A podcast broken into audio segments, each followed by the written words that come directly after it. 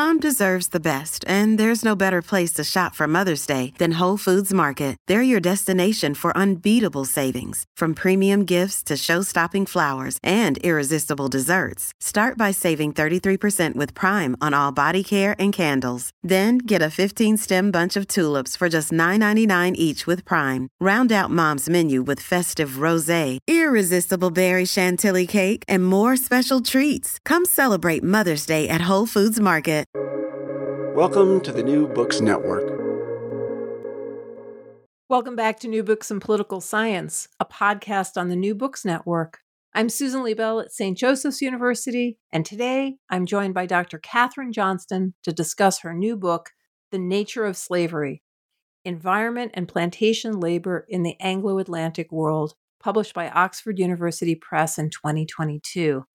In the late 18th century, plantation owners and slaveholders in the Caribbean and the American South publicly argued that the slave trade must continue because biological and physiological difference made African people capable of withstanding the heat and labor required to work on plantations.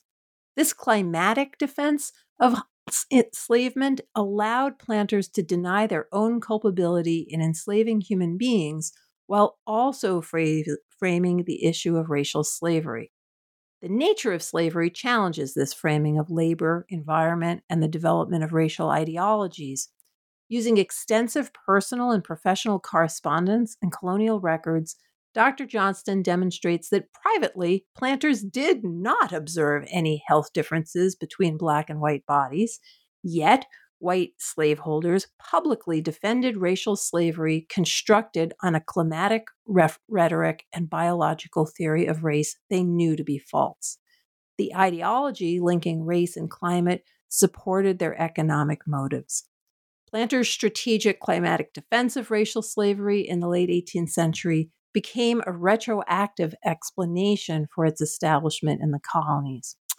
This rhetoric contributed to historical myths about enslaved bodies and a groundless theory of race, which was used to perpetuate the institution of slavery. Nature of slavery powerfully argues that, quote, a rhetoric of bodily difference gained strength and power as slaveholders and others imbued it with a language of nature.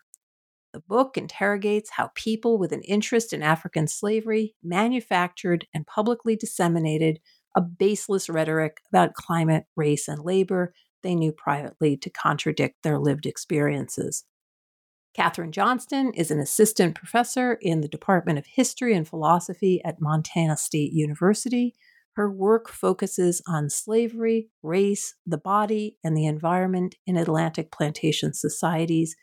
Kate, I'm delighted to welcome you to New Books Network. Well, thank you. And I'm delighted to be here. So, before we get to the argument of the book, I, am wondering how you came to write this book. Like, what drew you to the intersection of race and climate? I mean, the book contrasts what's said and written publicly with what's written privately. And I, I'm wondering whether you started with the public or the private. Yeah, that's a that's a great question. Um, so I was you know as a as a early graduate student really interested in basically the development of categories of bodily difference. And um, and and so race was a big one of those. And i sort of thought well how is it that we got to this place where we think you know we have this this idea of race right? And obviously scholars are you know have debunked this but but but it but it remains a really big part of our society. And and so i was interested in how we kind of got there in the first place.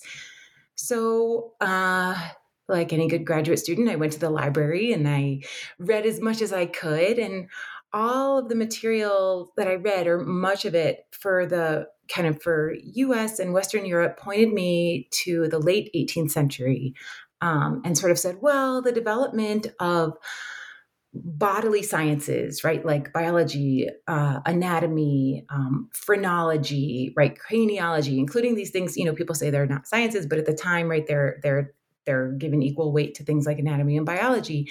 And they said, well, the development of these sciences coming from scientists in Western Europe gave rise to this idea that there are you know, biological fundamental differences among people.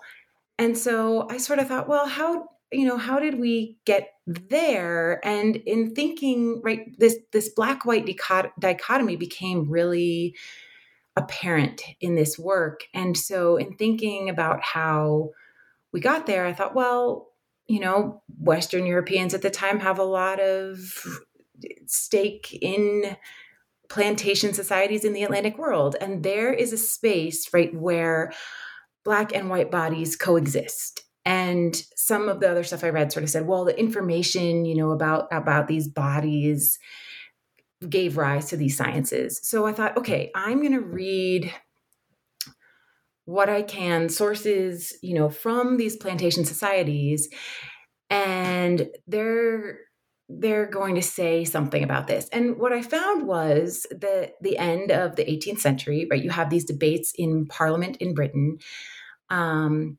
and to some extent, US Congress, where abolitionists are saying, well, we should end the transatlantic slave trade. And so you had planters, slaveholders, a number of stakeholders with an interest in slavery saying that that would ruin the whole economy. It's impossible without Africans and black bodies. We cannot cultivate these major crops, um, you know, sugar and rice and all of these things, uh, because only Black bodies are capable of this labor. So I thought, okay. So I went back and I, I started reading letters from plantation societies, either people like writing to family members or sort of absentee planters getting letters from overseers or managers or these kinds of things on plantations. And I was looking for evidence of differences in health, right? Differences in health between black and white bodies and where are they noticing differences in health? And everything I saw said the environment and the weather is what determines health. So you would see things like, oh, it's been really rainy. And so everyone, black and white, is sick oh, it's been really dry. And so people are healthy again. And you saw this, I, saw this sort of over and over and over. And I was really puzzled because I thought they're not saying anything about differences in in bodies in terms of health, bodily health between sort of black bodies and white bodies. It's all about the weather. It's all about the environment. How close are you to running water? Where are you in terms of the breezes? What is the environment telling you? So it was the weather and it was the local surroundings. And that became this, this point of of determining health, right? And so I thought, well, what is going on here? I have to kind of go back and look some more. Um, and so you know and I, I can get into this more later but but that's kind of the point where this public private dichotomy started to emerge where i was seeing one thing in the private correspondence and letters and then seeing a totally different thing in these public debates. No and we're going to get to that in just a, a minute but I, i'm fascinated by the archives and you describe some of this as you go and it's in the footnotes and it's in and a little bit in the um, introduction as to how many places that you had to go. So, just like briefly, um, give us an idea of the places where these letters, and it's not just personal letters, because this is you're also looking at all kinds of of documents, um, you know, economic, political. Uh, just tell us like a tiny bit about where they came from, and maybe like one like big aha moment that you had in an archive in which like there was a particular if there was a particular sort of document that that really surprised you or kind of magically brought everything together? Uh sure yeah so i for the most part so i had i had research kind of all over the place um, but a lot of the research came from letters that were written in um, mostly in, in British plantation societies in in the Caribbean, um, especially early on, and in my research. So Jamaica, Antigua, Barbados are sort of the big ones, and then also some of some of their smaller islands, Saint Kitts and Nevis, and um, and these letters they're mostly written from these places, and they're sent to to friends or family or or employers in the UK and largely in England and Scotland, so to a lesser extent, Scotland. And uh, so I started out just, I mean, my first archival trip was really in the British Library looking for these letters. And then uh, I also went to the National Archives at Kew to look for more official correspondence and sort of find out what was happening, what were people writing to um, government officials.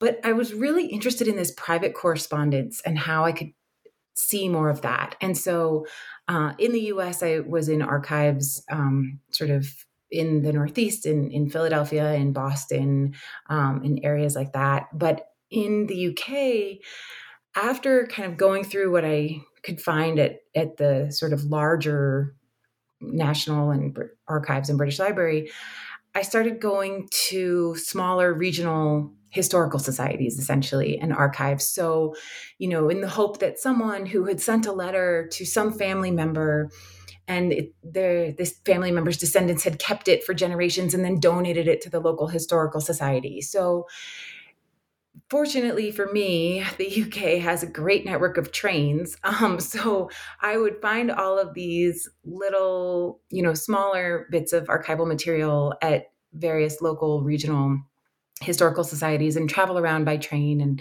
looking for those and at them. And sometimes it was easy to access sometimes it was a lot harder. Sometimes i'd travel for hours and find you know one fragment of a letter. Uh, but i sort of thought well the more i can gather the more i'll have a sense of sort of how common this thinking is right? Is it about the environment or not? Um, scotland was interesting. There were a few, there were a couple of estates where people still have they sort of their family papers on their own personal private estate, and it's really not accessible by train. It's kind of in the middle of the highlands, um, and so for that, I had the slightly harrowing experience of renting a car and for the first time myself driving on the other side of the road and uh, trying to find these estates that with you know the most rudimentary maps. Um, and i also went to archives in jamaica uh, but for the most part the archival material in places like the uk is stronger than that in jamaica because the letters were being sent from jamaica to the uk jamaica has a few copies um, and but they're less well preserved in some cases but it was still it was a useful it was a really useful trip um an aha moment. I guess there were a, there were I, I do remember being in inverness and sort of coming across a letter from the mid 18th century saying oh we've got uh, you know these all these white people working in a field uh, and it's basically like they're slaves and sort of coming across little tidbits like that where i everything i had read told me that you know by the you know certainly long before the middle of the 18th century you didn't have white people working in fields like that. Um, but finding little bits like that I, I do remember thinking in inverness oh this is fantastic. Um, you're you're it's a great story. Uh, you're really focused on documents. I mean, that's you're a historian and that's how this book is is written, but you note throughout that these documents only capture the thoughts and the desires of some people, predominantly white people. Can you talk a little bit about the challenge of writing this book with this kind of a lopsided record and and the ways in which you try to capture the perceptions of enslaved people and others who may be underrepresented in the written and preserved record? Yeah, that's that's such a great that's such a great question, um, and it's something that bothered me throughout my research and the writing, which was right. This whole book is about the way that white people are thinking and writing about black people right and i don't have i don't have these sources of these enslaved people who are saying you know this is what i think and on the on the one hand, I thought, well, this is, I mean, this is obviously a problem. But there was also eh, the, it's, the book is about the development of the argument that Black people are especially suited to labor in hot climates, and this is why slavery, racial slavery, should be preserved, right? And so they're trying to make excuses and justifications for racial slavery based on this concept that black people are have greater bodily fitness for this labor. And it, i mean it's it's not difficult to kind of come to the conclusion that it would be a real stretch for any enslaved person to sort of say, oh, yeah, this is a really good reason why I should be enslaved, right? Like, a, clearly, I am better at laboring in hot climates, and so I should be enslaved. Like, that was just, I mean, it was so. So on the one hand, it was like, well, maybe this is less of a problem because there's no one who who it's, it's impossible to imagine an enslaved person who would think that, right? That I'm better suited to this climate and therefore I should be enslaved. But there was this question of as time went on and as this argument about black bodies being particularly suited to labor in these hot climates sort of became entrenched how did black people think about this argument? Did they sort of buy into it? Did they reject it? How did they think about it? And so that led me to try to find whatever sources i could and i didn't i did not have you know easy or or really any access to personal papers.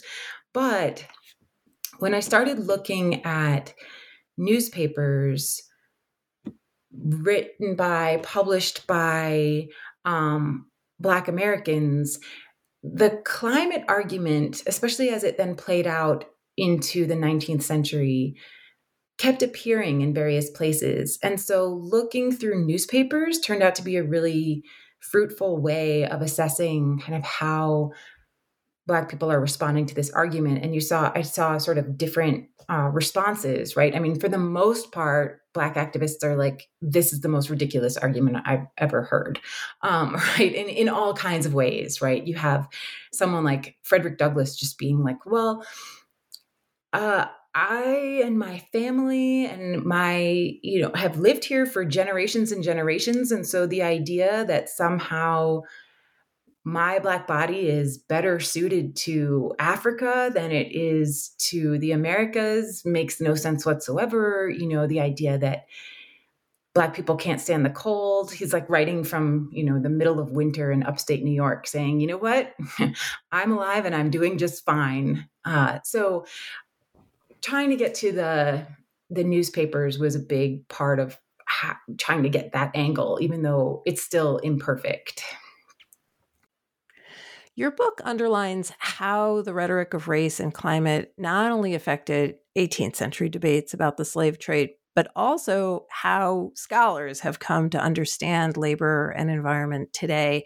So let, let's start with what the labor force in the early English Caribbean actually looked like, as opposed to how we might perceive it. Um, so, what do we know about European conceptions of hot climates and, and labor? Yeah, so in in the early 17th century, uh, and in these kind of English controlled, sort of controlled islands. Um, so in the 1620s, 1630s, most of the labor force was composed of people from the British Isles, right? From England, from Scotland, from Wales, from Ireland, from these places, uh, even if Ireland is not British uh, anyway, uh, and and and of some indigenous laborers, right? I mean, there's this the the general myth out there that all indigenous people just disappeared. Uh, in large part, it's harder to find them in the records, but they were there, and these servants and other people from the British Isles were there as well, and they're doing this labor. It's it, you know most of these islands are fairly heavily forested when they arrive, and they're cutting down trees, cutting through forests, doing the arduous labor of uh, creating plantations. There are some African laborers there, um, but they're not the majority. Uh, and so in this early period you actually you do have white people doing a lot of this work. Um, and then later, and maybe we'll get into this later, but then later you have planters denying that this would ever even be possible. Um, and then I, should I talk about the historian part or maybe later? It's up to you. I mean, I think I think one of the great things about the book is that is that you take us back and forth. You take us to like what actually was happening and then how it was narrated later for those purposes. But but we'll get to that later. So I no, I think that's really helpful to understand. It's it's a predominantly white workforce at the beginning and it's mixed. It comes from the British Isles, it comes from Ireland, it comes from indigenous indigenous people. Um, that's what it looked like. And and what at that moment did they think about the heat like as as they were coming from uh, these various places in europe how is it that they perceived the heat for themselves as workers oh yes right well this is so central uh, so sort of in the very brief telling um, there are these Aristotelian theories, right? That the that you can divide the the world into these zones of the the cold frozen zones at the poles and then these temperate zones where people can live and then this torrid zone that's in the middle of the earth and nothing can survive there no it's way too hot it's burning um, and as you have early forays of Europeans into the Caribbean, that kind of area, they're like, oh, you know, actually, it turns out people can live here and plants seem to thrive here. And so they they sort of start to change their minds, but this Aristotelian idea still is fairly strong, um, even though there's all this evidence that shows that plants and people live there. Uh, but they're still wondering, right? Can white bodies survive here? Like, what's going to happen to white bodies if they go into this hot place? Are they going to change? And in what ways are they going to change? Right. And so there's, um, you know, are the food they eat going to change them? Is the the air, the whole climate? How how are their bodies going to change? I think that they believe that they will change, um, but they're not sure to what extent they will change and to what extent they can actually survive and thrive. Um, or is this completely different climate going to just slay them? Uh, so that's kind of what you know this prevailing thought in the british isles in these places and then when so early writings of people who go there start to sort of say, well, actually, this heat is kind of nice, right? This isn't so bad. And here are all the precautions I took, right? Here I'm, I'm not trying, I'm trying to not drink too much alcohol. I'm trying to not eat too heavy of a diet. I need to, you know, do all these things. I need to keep myself warm. There's there's all this discussion about, you know, if you should leave your pores open or make sure to close your pores because you're sweating, but otherwise you could get too cold and the nights are cool. And so, but there's a lot of this writing about well how do for example english bodies survive in this place? And then you have all these letters coming back sort of saying well hey this actually isn't so bad at all or i find i'm pretty healthy here or well i was sick for a little bit and now i'm so much better and i feel great. And so there's an element of surprise in these letters um, and whether that's sometimes it's the person who's writing it who's actually surprised and sometimes it's somebody writing who themselves is you know themselves is no longer surprised but they're writing to people who they think will be surprised by this news that they are healthy. Um, and so there's still this you know this kind of idea that i don't know how these white bodies are going to do in this hot climate. Uh, and that kind of persists even as people start to dispel any fears that they can. No, it's very interesting how, from that perspective, it's about individual bodies and how they will come to places, yet with an idea that maybe white bodies are different than black bodies, but nevertheless, the emphasis seems to be on adaptation and how is it that things like diet and clothing and whether you sit in the shade and all of these things will affect your ability you know to work. Um, the, the book uh, this is the first sub- substantive. You have a beautiful introduction and a great conclusion and then there's six substantive chapters and you cover these issues of 17th century beliefs rooted in earlier beliefs like the aristotelian one you know about labor and the environment and then you move to a really specific case which is georgia from 1732 to 1750 and this was a colony conceived as an experiment, you know, one in which labor would be done without enslaved Africans. So uh, tell us. I know all of this is con- is is is condensing things that you spend um, lots of time being super nuanced about. So I apologize for for that. It's just the the inevitability of the podcast, uh, a book in an hour. But what happened in Georgia, and how how did that experience contribute to the justification for race based slavery across hot climates when this earlier conception seemed to say like actually you can put anybody in these hot climates and they they'll they'll adapt yeah, well, Georgia, oh, it's the most fascinating colony. Uh, so, what happens in Georgia it is, is, Kate. yeah, right. It's, it is. Um, so, toward the end, just as a brief background, toward the end of the 17th century, there there's still this idea about like, well, what do hot climates do? And um, but you begin to have this growing savviness of some some people, especially from Britain, who are sort of like, I find that this climate is totally fine, but I also recognize that there's still a fear and still an uncertainty about what this climate can do to and for white bodies.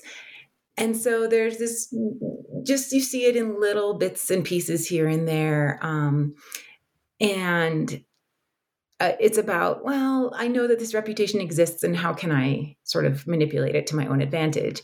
Uh, and in Georgia, so Georgia is a colony. It starts in the early 1730s. Uh, so 1731, this group of basically philanthropists called the trustees uh, get permission from Parliament to start this new colony. It's going to be just south of South Carolina, and um, and they're going to sort of you know give those the the worthy poor right the unemployed in britain a chance to learn the value of hard work and that through their hard work they're going to become such industrious people. Uh, so they've got this idea right it's going to be this colony of yeoman farmers and it's it's going to be so great. And so they they sort of say well we need to have certain restrictions in this colony to make sure that we uphold morality and good behavior uh, and so they have things like you know no no alcohol and uh, and and no lawyers which is one of my favorites um, because that will just introduce corruption. Uh, but they also say no enslaved africans right? No sort of enslaved people of african descent. They don't prohibit indigenous enslaved people um, but uh, they do prohibit enslaved africans who are by this point by the 1730s the majority of the labor force in South Carolina uh, cultivating rice, um, among other crops. So this is this this this trustee's sort of magical idea for this colony, and they start to send over people uh, from Britain, and very quickly there's all kinds of problems, right? I mean, there's hugely forested areas. They send over people who have no experience cutting down trees, no experience farming.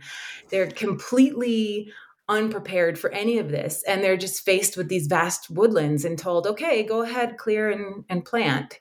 Uh, and so there's all kinds of issues. And one of the issues is that the so some of the colonists come over with servants and they start complaining that their servants are totally worthless, right? They're like, they're running away, they're smuggling rum and getting drunk, they're uh, robbing us, um, they're doing all kinds of things, and they're completely unreliable. And so they start complaining to the trustees we need more servants we need more servants uh, because we can't do this work uh, and then there's this faction that emerges fairly early on uh, that historians call the malcontents although i really like in one of their earliest letters they are referred to by uh, as the Grumbletonians, which I sort of think is such a great word. Um, but they start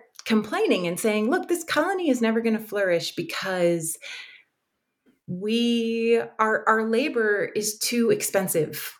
At South Carolina, they used enslaved laborers. The products are much cheaper. No one's going to come here and trade with us because everything is more expensive because we actually have to pay our workers.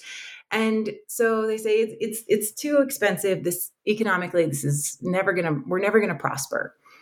And the trustees are sort of like, yeah, they don't they don't actually care that much because their idea is not to have people grow rich, right? They don't want it to be like South Carolina where you already got a a substantial um, class of very wealthy planters owning large plantations and they don't want that. That's not their idea right? They're not trying to their philanthropy they're they're they're not trying to help people grow rich uh, so so then the malcontents change tactics and they actually start writing it's impossible for white people to labor in this climate right? And they very they deliberately draw on this trope of sort of well what can white people do in a hot place and they're you know they're like oh you know we're we're just dropping dead in the fields. We can't possibly do this work. And you know we we see in South Carolina Africans doing their work with pleasure. They love it right? And and we can't possibly do this. So they start publishing this material saying this colony is not going to work because we've got we're supposed to be relying on white laborers to do this work and we, we can't do it uh, because of the climate. And so they're they're helping to create this public rhetoric about bodies and climate and labor and what white bodies can and can't do. Uh, in the meantime right the trustees get some and some other intel right and, and other people in private correspondence get this too that there's actually two a couple of leaders of the malcontents. Their brothers-in-law. And one of them decided he wasn't going to cultivate his land. Instead he was going to be a physician. And the other one uh, had a brother in st kitts a brother in bristol. And he'd started selling rum. And so the two of these guys had uh, huge parts of the population of Savannah in debt to them for rum and medicine. Um, but what they want is to become slave merchants. Uh, they've already got the family connections. And so they start using this debt to coerce residents of Savannah into signing petitions saying it's impossible for us to work in this climate. And the trustees still don't buy it, but uh, the this group of malcontents basically decamps to South Carolina. They start they're they're perpetuating this rhetoric. They're sort of saying it's impossible, and um, and the climate the climate the colony starts to depopulate. People start leaving because they say we can't make money here, and it's flailing and failing and we're we're not making any money right so they're they want to make money. The trustees are unimpressed, but after 20 years, you know, in 1751, Parliament takes control of the colony and says, okay, we'll allow African slaves, you know, and so enslaved people can come from Africa and and be workers in this colony, and then it it kind of over the years grows into another South Carolina. So the what actually happens on the ground and of course this is a very condensed way of what of saying what happens on the ground but what actually happens on the ground is that you've got these two people who are really intent on getting the trustees to allow black slavery in the colony so that they can become wealthy. But the public sees this as oh they said that white people couldn't work here and now it, it failed. And and now that there are enslaved africans allowed it's growing. And so the story of georgia becomes this is an experiment with white laborers that failed and sort of showed everyone that black laborers are necessary in this climate um, and so that's one of the places you see this really big difference between what's happening in private and the public narrative it's an extraordinary story. Also, the way white weakness is in the name of white supremacy. So in in order to say we must have enslaved people, we have to say that we're incapable of this kind of hard work, which is, is fascinating. Um, all of these chapters are really detailed. Uh, to have a focus on local beliefs about bodies and health. Um, in chapter three, which is called An Excellent and Healthful Situation Colonial Patterns of Sediment, Sentiment, Settlement, you show that white people did not think that Black bodies were healthier in these dangerous environmental conditions, as you've been saying all along here, that they actually observed the suffering of black people and then in chapter 4 you you talk about the prevailing theories of bodily health and adaptation specifically what it means for a body to be seasoned. Um, can can you very very briefly just take us through a little bit of of what you found with um, the sort of developing white perceptions of health differences? So in western europe and especially or, or specifically in this case in Britain, a lot of the thinking about bodily health has to do with place. Uh, and so this is eh, kind of a, a revi- part of a Hippocratic revival, right? An idea of of Hippocrates' ideas about airs, waters, and places, and and basically it it's about paying attention, very close attention to the local geography, the the microclimate, uh, what are the what is the quality of the air, and that can differ across a space less than a mile, right? What is the how what's the sunlight like? What is the shade? What are the where what directions are the breezes coming from? What time of day do they blow? Uh, what's your proximity to standing water? Because then you're going to be in an unhealthy place if you're near standing water. What about running water? That can be good for you. Do you get exposure to breezes? And so all of these ideas about very specific local places uh, are really important to the way that uh, Britons are thinking about health. And so you can see this in kind of the layout of um, a plantation, right? That somebody will kind of look at this and sort of say, well, where is the healthiest spot? This is where I'm going to build my house. Where is this? Where is this? And uh, that is on a small scale like that. Also, you you see debates about where and how to lay out cities and towns in these colonies based on what's the healthiest place. Um, but all of this idea about health and where, what kinds of microclimates and conditions are going to make people healthy, there's no difference between oh, white people are going to be healthy in this type of environment, black people are going to be healthy in this type of environment. It's across the board this type of environment is healthy for is going to make both black and white people healthy. This type of environment is going to make them both unhealthy.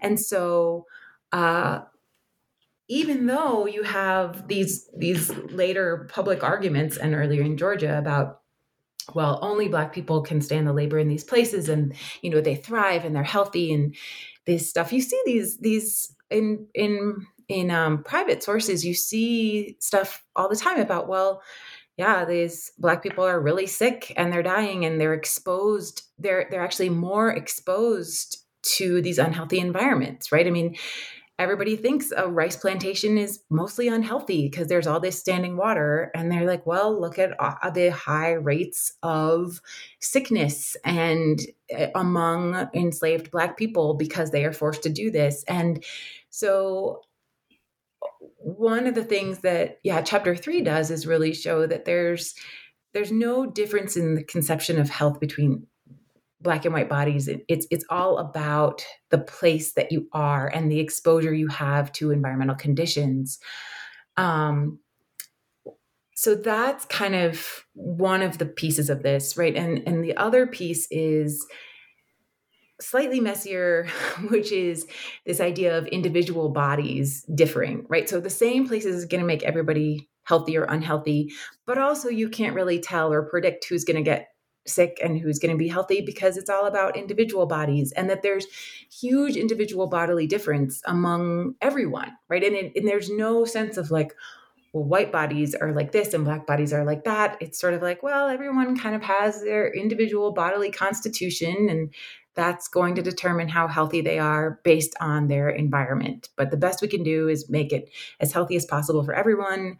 And then of course putting black people in these places and environments that the white people knew to be unhealthy uh, is you know one of the other sort of underlying themes of the book about uh, environmental racism right and and deliberately putting black bodies into environmentally hazardous spaces Right. And it's so, I mean, it, it's so clear in the book that at this point they understand that it's it's the rice field. It's the it's the being near the swampy water that's bad. So let's put people who we have control over and who we we care more about ourselves. It's a, it's an argument from self-interest. It's not an argument from difference in biology, and it's that's that's the sort of fascinating piece. The way this goes back and forth, and the consistency throughout the book in which the private conversation sticks to these observations that it is the environment. We all adapt. We don't want to be in dangerous spaces. So let's put people who we have control over, who can't refuse, into those spaces. Exactly.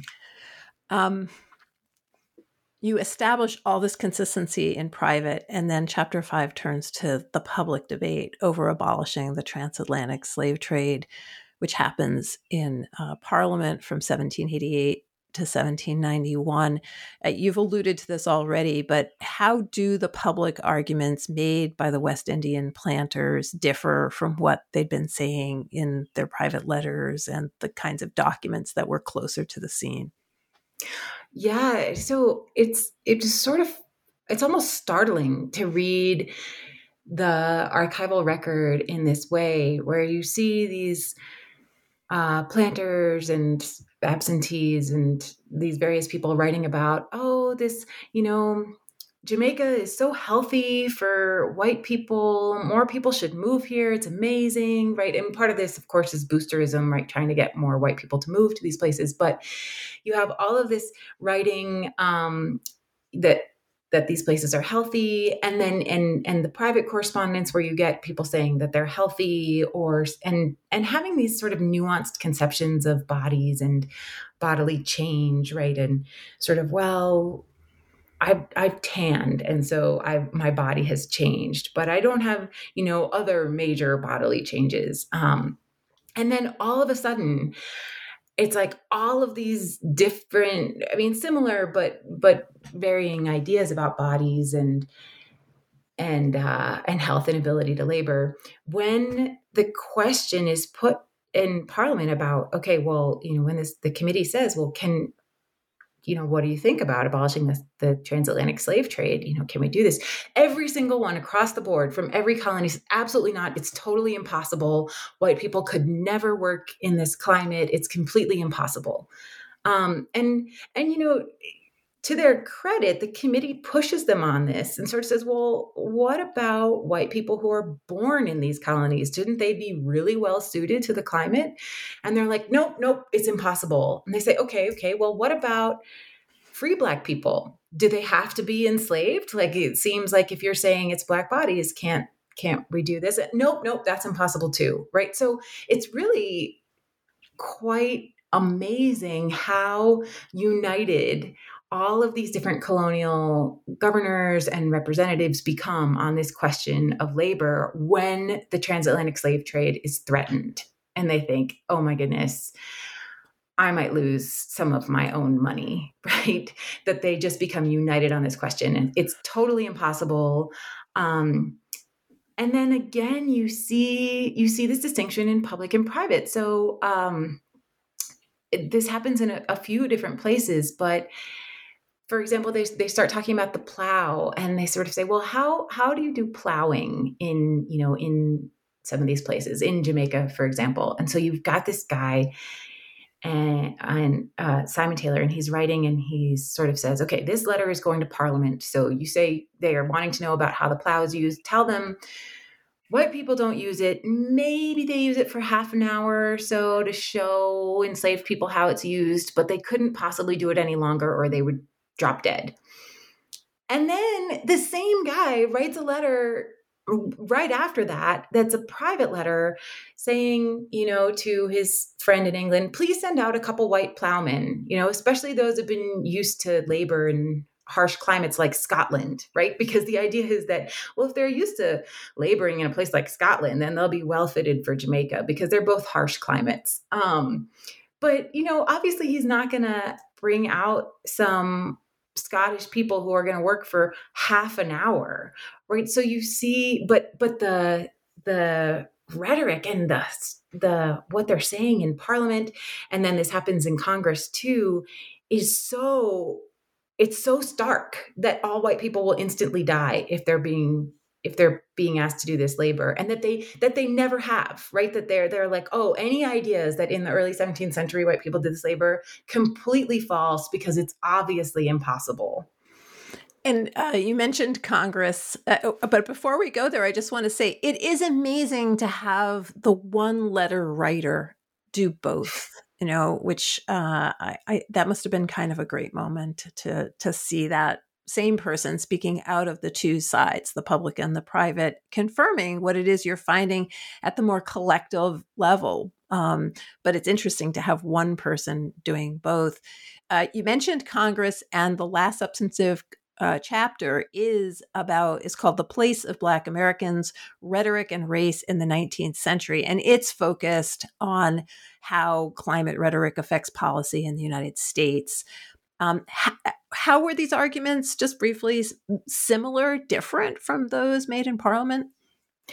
Uh, well, they're actually really very similar. I mean, in in the U.S., I think you know congressmen and, and, and legislators, especially from the plantation South, from Georgia, from South Carolina, they're looking at these debates in parliament and sort of saying they're watching them very closely right? What is coming out of here? What can we what's going on here? This is something that they're following pretty closely because they see a similar abolitionist agitation in the US and so they're taking these arguments and sort of saying yeah it's impossible right? Uh, it's impossible for white people to labor here. And in the 1790s, you have, uh, you know, South Carolina congressman saying, well, look at Georgia. See, it shows us that it's impossible for white people to labor in the South. And we just, it, it, it can't be done. Um, we have a new editorial assistant on New Books in Political Science, Daniela Lavernier, and uh, she's a sophomore here at St. Joseph's. And she wanted to know, you know, how the use of climate rhetoric and biological theories of race um, influence the develop of development of racial connotations and practices outside of the transatlantic slave trade. If you know anything about that, I realize that's not the letters you're looking at. And she also wants to know how it is that you think this history of climate defense, of racialized slavery, is informing contemporary debates about racism and inequality. Like, is there a legacy of this narrative that's continuing to shape contemporary debates um, and inequality? Yeah, absolutely. Um, so, for the first question, I actually think it's really significant, right? To go back to the beginning and kind of how I became interested in this question. And I was reading all this literature that's saying, oh, end of the 18th century, this stuff starts. And I'm like, well, how how does this start? This isn't where's it coming from? But I actually think the huge publicity around these debates in Congress and in Parliament, the fact that they're happening in the late 1780s and the very early 1790s, seems like not just a coincidence that that's when these sciences begin to really like flourish and really emerge. Um, and so it seems like it's highly likely to me uh, that these debates about bodies and all of this language about these extreme differences between white and black bodies based on the climate and labor inform these sort of scientific endeavors to prove biological race, right? And that it's sort of showing that there's these fundamental bodily differences because if bodies are going to be so different in their ability to labor, then there must be something really different about them. And so I absolutely think that these debates inform sort of the development of race science. Um, the legacy is actually huge, right? And so I think it's actually very relevant to today. Um, so this once this rhetoric gets really established, which I would say isn't really until after these debates in Congress and Parliament. You know, Georgia's this little blip where it kind of it happens, but then there's no threats to the slave trade or to slavery after that for a while so nobody sort of talks about it. Um, and so when when it really gets established at the end of the 18th century it then comes up again and again in so many contexts um, and i see this happening a lot in the us right? So it happens in debates about colonization and emigration. Well you know with this question of sort of well if you have black people who are no longer enslaved or free black people where should they live? Um, you know should should they be sent away to to to a colony in africa? Should they be like where where should they go? And then black people themselves who are like well should we emigrate out of this really racist place? Uh, where should we go? You know is canada a viable option for us or not? Um, and then you also see it coming up in debates about the expansion of slavery as the US expands, right? I mean, as they're sort of taking more and more territory and turning those territories into states. It's like, well, which is going to be slave states and which will be free states. And so you have the development of this concept that actually climate is going to determine where there's slavery and this uh this there's a somehow a, a great climatic law, right, that exists that's sort of outside of legislators' hands. And they can't possibly decide where there's going to be slavery because it's all up to the climate. And it's kind of coming from this almost divine authority that's determined this. And uh, but of course black activists are like that's ridiculous right there's so many ways in which that's absurd because things like cotton are grown in places without slavery places that once had slavery no longer have slavery. Like the climate does not determine slavery people do. Um, and so black activists are trying to call out legislators on this but legislators who are sort of like the white legislators who are kind of like i i don't want to get involved i'll just leave it up to the climate um, just have this cop out of saying i'm i'm not gonna i'm not gonna get involved in that. Um, but the legacy really does persist. So even uh, you know even up to and i think you know this is in the book too but but mississippi's statement of secession they sort of say we, we can't stay in the union because if you're going to think about abolishing slavery only black people can work in our climate. And so it's not possible. Uh, and then um and maybe I'm going on a little bit here, but but one of my favorite parts of all of this, right, is that right after the Civil War, and if I'm getting ahead of myself, we can jump back. But um, these uh, Southern former slaveholders who are looking for labor, you know, they sort of no, no longer have enslaved laborers, and they're trying to attract white laborers, and they're like, I don't know who came up with this idea that white people can't work in the South. This is crazy. This must be these malicious Northerners who have come up with this idea just to spite us because I, that makes no sense to me whatsoever. And then they point to Georgia and they're like, there was, and I didn't go into this in the Georgia when I was talking about Georgia, but there's this group of um, people called the Salzburgers who come over and they are able to work and they're from Germany and they're like against enslaved people uh, and for the same reason the trustees are. They say we don't want any enslaved laborers here, and um, and and the Salzburgers get ignored in all of the later justifications for racial slavery. But now suddenly these former slaveholders are like, oh, it's t-. see, Georgia actually proved that if people worked hard, they could, white people could labor in this climate. Um, but they they essentially they fail to attract white laborers, right? And in large part, this is because this rhetoric has become so entrenched and promoted that only black people can labor in these hot places and white people will get sick and die. And so this idea has become so promulgated so entrenched that people just sort of believe it. And so the and and it has a long legacy right? It ha, it it goes into other projects. It goes into discussion of who's going to build the Panama Canal. It goes into all kinds of of um, of discussions about which bodies are fit for what what things. I mean, you even see it. Well, I'll talk about that in a minute, but uh, well, but yeah, it has a really long legacy. Well, we're getting to the end, and we've tried to get a lot into um, a short podcast. It's an incredibly rich and detailed book. But is there something that I didn't ask you about that you you really think you want people to understand about this book and what you were trying to achieve writing it? Um, no, I think you, I mean you asked great questions. I I guess the only other thing I was about to say, which isn't isn't something that you haven't asked me, it's just something I want to kind of reiterate, is that in later explanations, right, historical accounts in the 20th century, even into the 21st, you see this idea oh, planters in these hot places turned to enslaved African laborers because white people were incapable of doing this work. And so you have that given even now as an ex- explanation for racial slavery.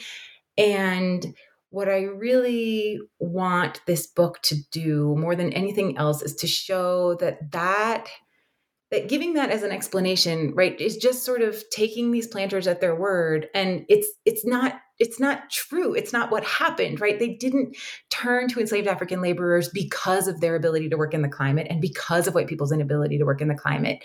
Um, they did it for for economic reasons right? For for personal economic reasons and that uh, that this rhetoric that developed had huge lasting implications for the way that we even think about the history of plantation labor and that that has no grounding in actual reality it's an amazing book. It's an amazing book about the power of ideology, but also how ideology is produced because you're able to show this sort of back conversation that's happening in the private letters and in the the, the day-to-day work that people do in government and in running a business and then what it is that they get up and say in public when it is that they want a policy to be a particular way. It's just stunning. And you should sort of be bathing in the excitement of having written such a remarkable book. But I have to ask you, because that's what we do at the end of this podcast, is what are you working on now? What can we look forward to? Uh, yeah, that's a, that's a very good question. Um, so I actually am. Um, I have a few different ideas, but um, I'm mostly right now focused on um, sort of ideas about wet nursing uh, and how kind of uh, sort of white planter families using enslaved black wet nurses um, and how this kind of complicates ideas about race and racial difference um, and about imagery of women's bodies in these colonial spaces uh, so turning, you know, a little bit more toward gender in different ways, um, but but uh, still keeping this focus on on sort of how people are really thinking about racialized bodies, uh, just in in kind of different, slightly different ways. Well, when you are done with that one, you'll have to come back to talk to us. Um, tell me your favorite uh, brick and mortar bookstore for people to come buy your book in uh, Bozeman or Beloit or both. And uh, we'll also have a link in the show notes as to where people can get it online. Uh, sure. Well, here in Bozeman, um, we have the Country Bookshelf, uh, which is a great local bookstore, and um, the book is there. Fantastic. Um, I've been talking to Katherine Johnston, who wrote The Nature of Slavery Environment and Plantation Labor in the Anglo Atlantic World, published by Oxford University Press in 2022. And it's just been a delight to read the book and have the conversation. Thank you so much, Kate. Thank you so much. It was so fun.